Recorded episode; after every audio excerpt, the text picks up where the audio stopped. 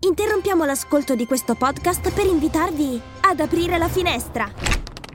Marketing con vista è il podcast per scoprire tutti gli insight direttamente dagli esperti di marketing.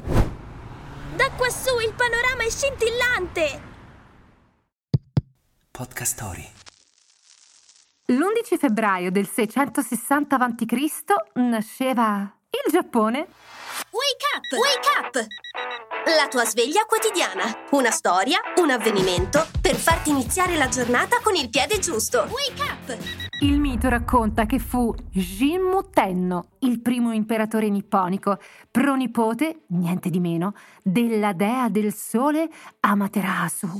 Si sa, i miti di fondazione non sono mai esattamente modesti.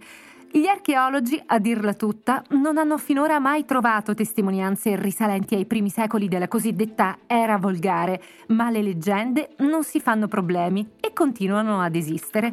È complicato risalire alle origini reali del paese, in quanto per millenni il Giappone è stato isolato dal mondo circostante e i testi storici risalgono solamente al 700 d.C. Insomma, quel che è certo è che il primo imperatore era parente del Sole. E facciamocelo bastare.